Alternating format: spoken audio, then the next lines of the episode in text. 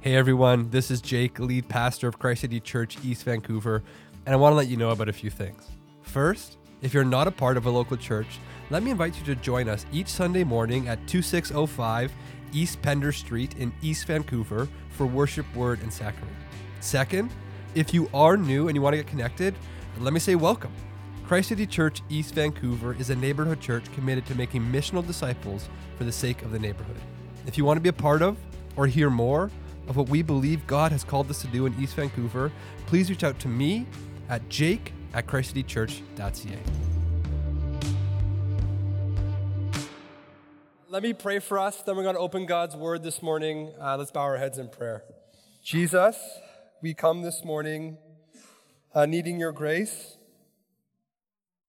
needing your mercy,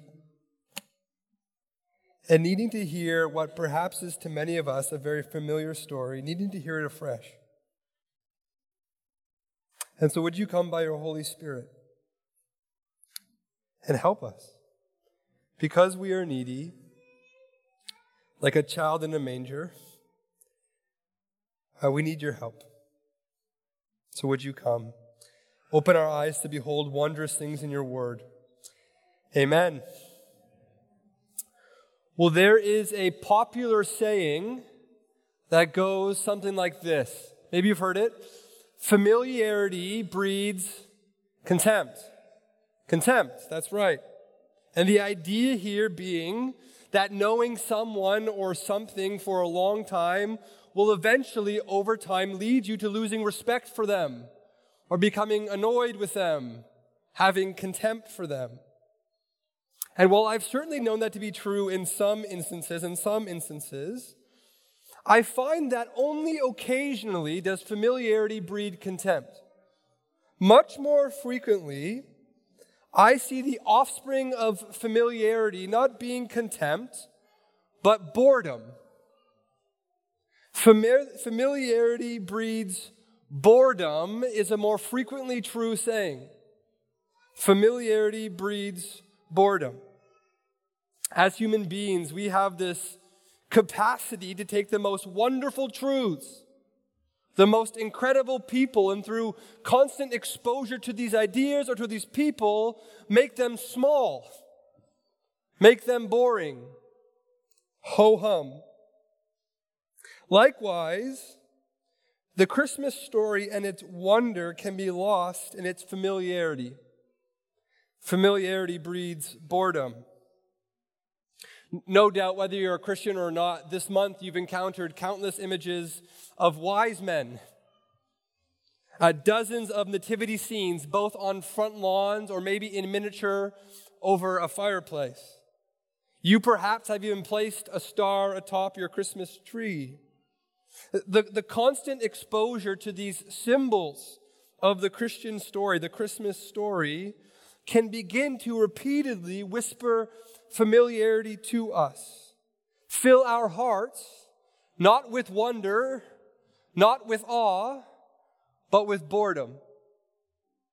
And with this in mind, I want us to walk through the Christmas story this morning one more time and invite us to see if this old familiar story breeds something else in us. So let's look at it. Luke 2, if you have your Bible, I want to read verses 1 to 3 again. And Marlo's already read them for us, but I'm going to do it again anyways. Bible's open, Luke 2, 1 to 3. Let me read these three verses for us. It says this In those days, a decree went out from Caesar Augustus that all the world should be registered. This was the first registration when Quirinius was governor of Syria.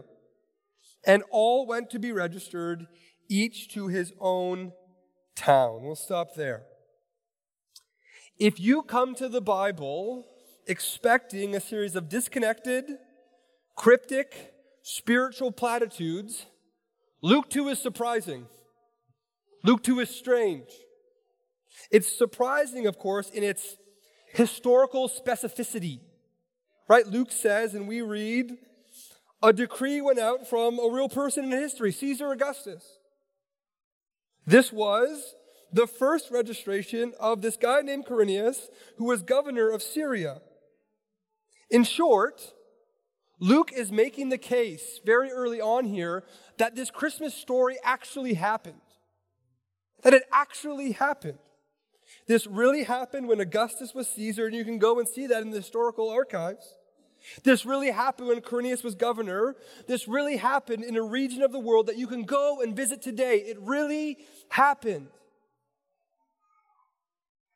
Not once, not once do any of the gospel writers begin their gospels once upon a time. Matthew begins his gospel with a genealogy. Not the most flashy entrance, but, but nonetheless an important one. Mark likewise begins his gospel locating Jesus in a place and a time. Even John, the most conceptual of all the gospels, begins in the beginning, and not just generally in the beginning, but in the beginning of this world, this planet, this age. In the beginning, John says. But, but Luke is perhaps our strongest historian. After all, he begins this gospel not with an appeal to our emotions, not by drawing us in with some sort of illustration. Luke begins his gospel very boringly appealing to our minds. He says this Inasmuch as many have undertaken to compile a narrative of the things that have been accomplished among us, just as those who from the beginning were eyewitnesses and ministers of the word have delivered them to us, it seemed good to me also, having followed all things closely for some time past, to write an orderly account for you, most excellent Theophilus, that you may have questions?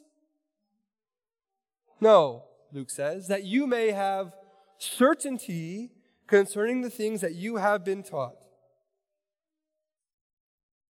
While the spiritual, the, the, the metaphysical implications of Christmas are huge, are significant, Christmas can only be spiritually significant if it is first historically significant. If the wise men and the star and the baby in the manger actually happened. I, I want you to know something this morning. And, and I hope this will be a bit disarming to you if you come in with your, with your guard up.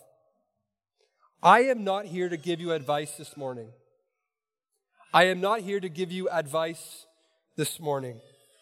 I am here to tell you what happened in history.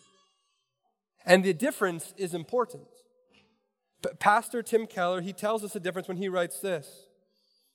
Advice is counsel about what you must do. You must do. News is a report about what has already been done. Advice urges you to make something happen. News urges you to recognize that something that has already happened and to respond to it. Advice says it is all up to you to act. News says someone else has acted. Christmas is a story about what God has done, how God has acted in a particular time at a particular place, in a particular person. As such, Christmas is not something we can ignore because it comes to us not as a spiritual principle, not as an allegory, not as a moralistic fairy tale, but comes to us, Christmas does, as a historical event that each one of us must reckon with, must deal with. And if that's the case, if that is true, wouldn't it make most sense for us to listen to those closest to the Christmas story? And so Luke continues. Listen now to how Luke would have us understand what happened at that first Christmas. Mary and Joseph, they make the trek to Bethlehem. You can picture a couple cute kids in bathrobes in a play. They're going to Bethlehem. Here's what happens. And while they were there, the time came for her to give birth. And she gave birth to her firstborn son and wrapped him in swaddling cloths and laid him in a manger because there was no place for them in the inn. And in the same region, there were shepherds out in the field, keeping watch over their flock by night. And an angel of the Lord appeared to them, and the glory of the Lord shone around them, and they were filled with great fear. And the angel said to them, Fear not. For behold, I bring you good news of great joy that will be for all the people. For unto you is born this day in the city of David a Savior, who is Christ the Lord. And this will be a sign for you. You will find a baby wrapped in swaddling cloths and lying in a manger. For many of us, the text that I just read is so familiar to you that it's become boring. But if we just stop for a moment, and this is the moment, if we stop for a moment and consider what Luke is saying, what Luke records, it's actually quite staggering, quite, quite amazing. After locating Jesus' birth in history, Luke now takes us into the identity of this historical person, who Jesus is. And in these six verses, we see Jesus both in his lowly humility and in his lofty heights. Consider first the lowly humility of Jesus. Luke records Mary gave birth to her firstborn son and wrapped him in swaddling cloths and laid him in a manger because there was no place for them in the inn. There is no room for Jesus, literally. Jesus is born and he's placed in a manger, usually full of animal spittle and food. Right? You can think about this if you're a new parent. You know how cautious you are at the beginning, making sure everything's clean and wiped down and sanitized. And there's Jesus in a manger. What's more, the, the birth announcement for Jesus is not amongst high society. It's not amongst the upper class or the wealthy or the rich. His announcement isn't like this monogrammed piece of beautiful paper that gets delivered to people in big houses. No. What does Luke record? This announcement comes to shepherds out in the field, keeping watch over their flock by night. These are men not of power and influence, but working class, blue collar, sometimes ostracized. The, the, the, lowly humility of Jesus becomes even more apparent when we consider the lofty heights ascribed to this baby in the manger by the angels. Appearing in terrifying, illuminating glory, the angels peel back the veil on just who this child truly is. And they say to the shepherds, He says to the shepherds, and the angel said to them, Fear not, for behold, I bring you good news of great joy that will be for all the people. For unto you is born this day in the city of David a Savior who is Christ the Lord. Who is Christ the Lord. The one in the manger, crying, pooping, eating, smiling, is the one anointed by God. In fact, God Himself sent to save us. This tension of lowly humility and lofty grandeur doesn't just appear for the first time here in Luke's gospel. It is all over the Bible. In fact, it is all over the Isaiah text we heard read this morning. The Isaiah reading we heard earlier contains this same tension of high and low. There, in this text, Isaiah begins with the image of a formidable enemy, a formidable foe. He says in verse 2 The people who walked in darkness have seen a great light. Those who dwelt in a land of deep darkness, on them has light shone. D- darkness here is the language of oppression. It's the language of, of comprehensive domination. Not just political oppression, but spiritual. Not just social unrest, but spiritual unrest. A condition not unique to Israel, a condition impacting us all. It's a condition we see playing out today, isn't it? In the wars and the conflicts of our time, in the injustices and oppression in our city in the harsh words and despair in our home, in the evil, selfish, and confused desires of our hearts.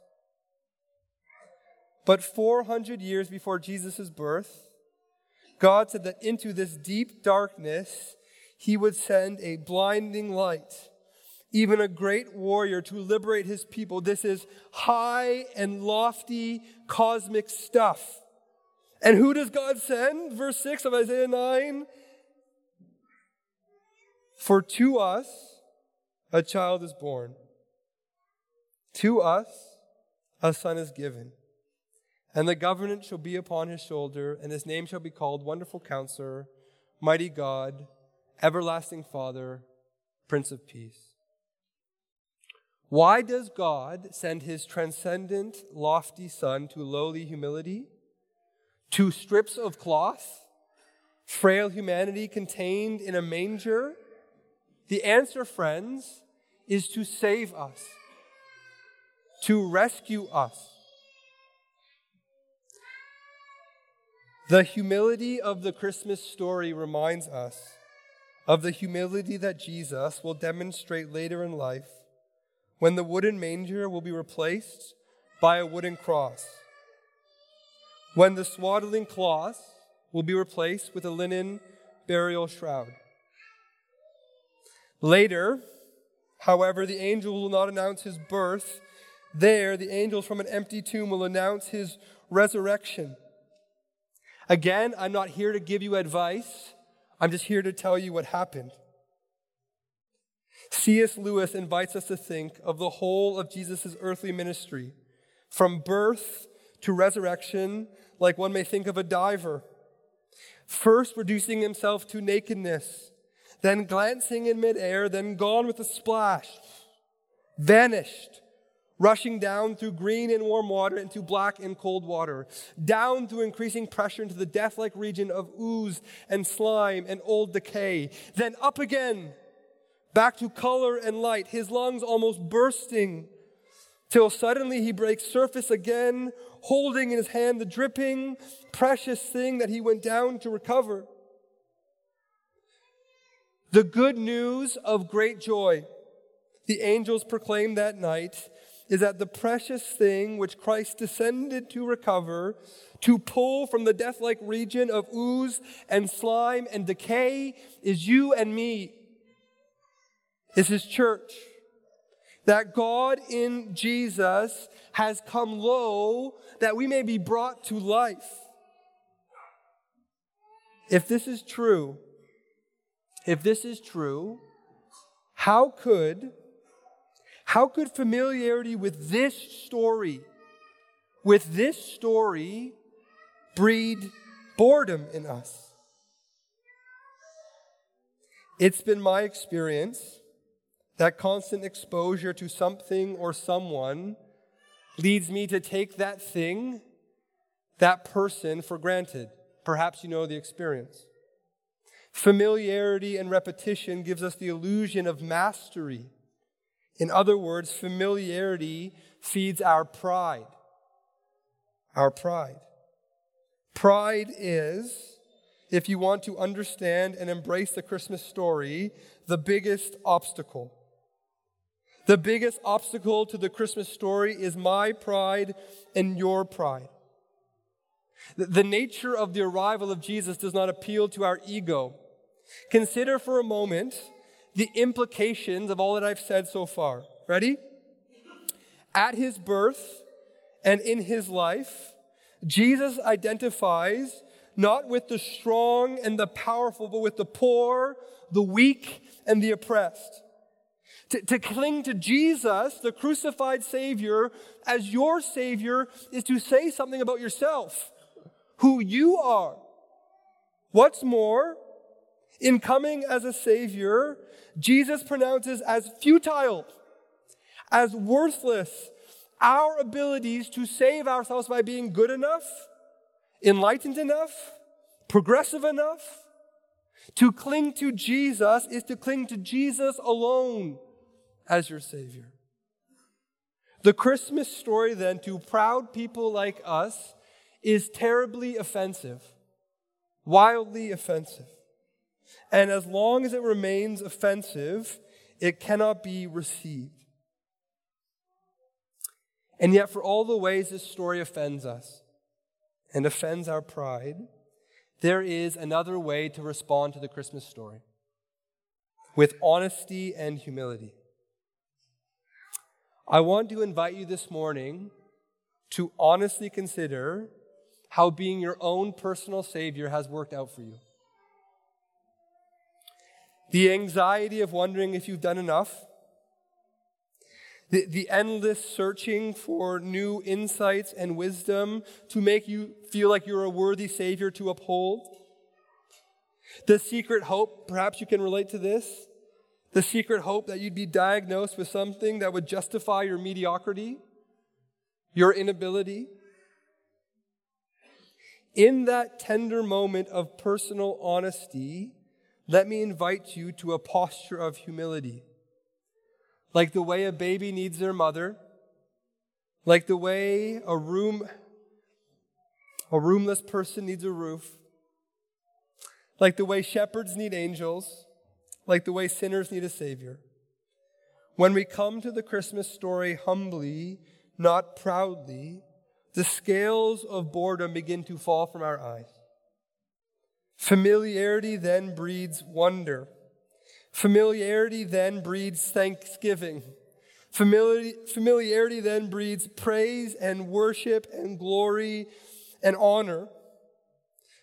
We then join the angel and the vast heavenly army praising God and saying, Glory to God in the highest, and on earth peace among those with whom he is pleased. Let us stand together, and as we stand and respond, let me pray.